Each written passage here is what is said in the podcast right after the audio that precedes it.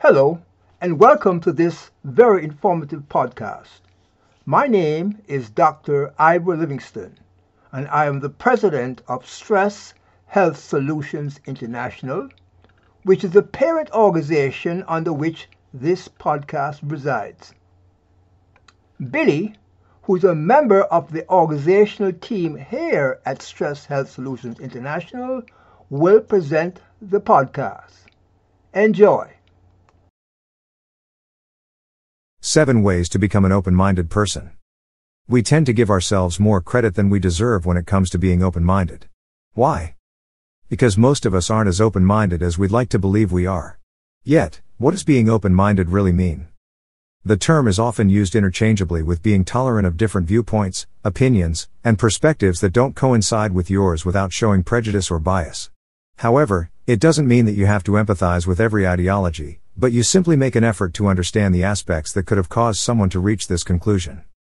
Open mindedness is also often used to describe a person who thinks rationally, actively seeks out information, and is willing to try out new experiences. Being open minded isn't as easy as we'd like to think.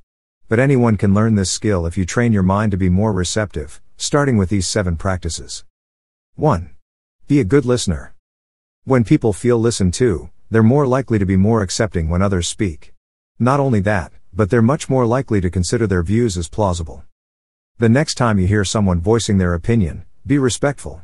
Try to really hear what they're saying without thinking of a response in your head. You may discover that there are a few similarities.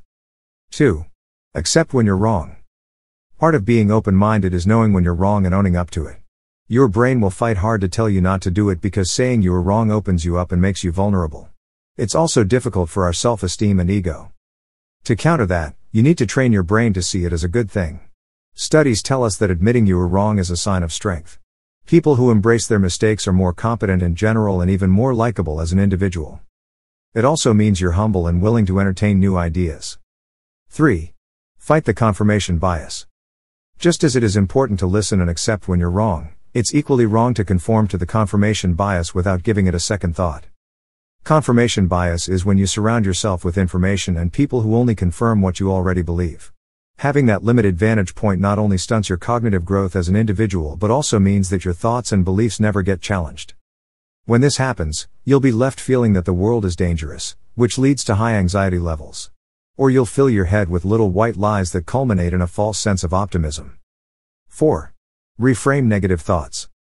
The first step is to determine which thoughts are negative and even self sabotaging.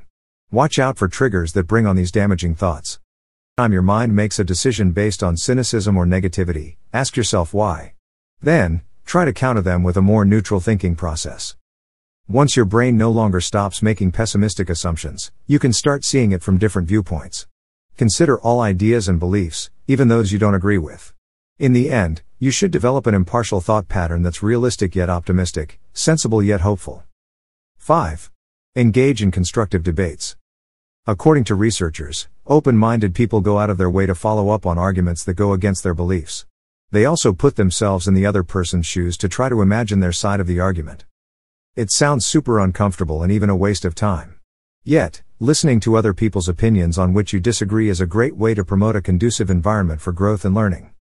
Learning to see both sides of an argument can help you see more nuances.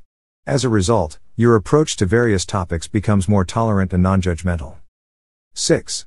Experience new things. As we mentioned earlier, open mindedness is a skill, and as is the case with many skills, it's action oriented. This means you have to get out there and do things that help widen your thought process and introduce you to new concepts. Experts recommend setting up a schedule where you experience one new thing each month. Write down a list of things you'd like to try and work your way down. You can start with something easy like reading a magazine not in your typical genre or listening to a new style of music you're not used to. Then, you can kick up a notch and do something more daring like go to a restaurant by yourself, visit a new neighborhood, or go skydiving. The possibilities are virtually endless. 7. Ask questions. Becoming more open minded means you seek out information from different sources. Just because your parents or teaching told you something was true doesn't mean it's right. Be prepared to ask questions about the things you hear and read about on the news and social media. The more you ask, the more you'll learn, and you'll end up having a better appreciation for what's beyond your scope of knowledge. Keep in mind that the source of your information can often have its own biases and political agenda. So, look for sources that are completely fair and impartial. On behalf of Dr. Livingston and the team at Stress Health Solutions International, it was my pleasure to present this informative podcast to you. Please note that you can listen to this podcast again, as well as other published podcasts, by visiting the website at www.drlhealthypracticespodcast.com. Also, if you are interested in learning more about activities associated with Stress Health Solutions International, please visit our parent website at www.stresshealthsolutions.com. As a very important disclaimer, the primary purpose of this and other podcasts is to provide general educational information on health and related subjects. These podcasts do not provide medical advice or services and, therefore, all listeners should consult with their medical and other qualified personnel for advice concerning medical advice and services that they may need. Goodbye and remain healthy.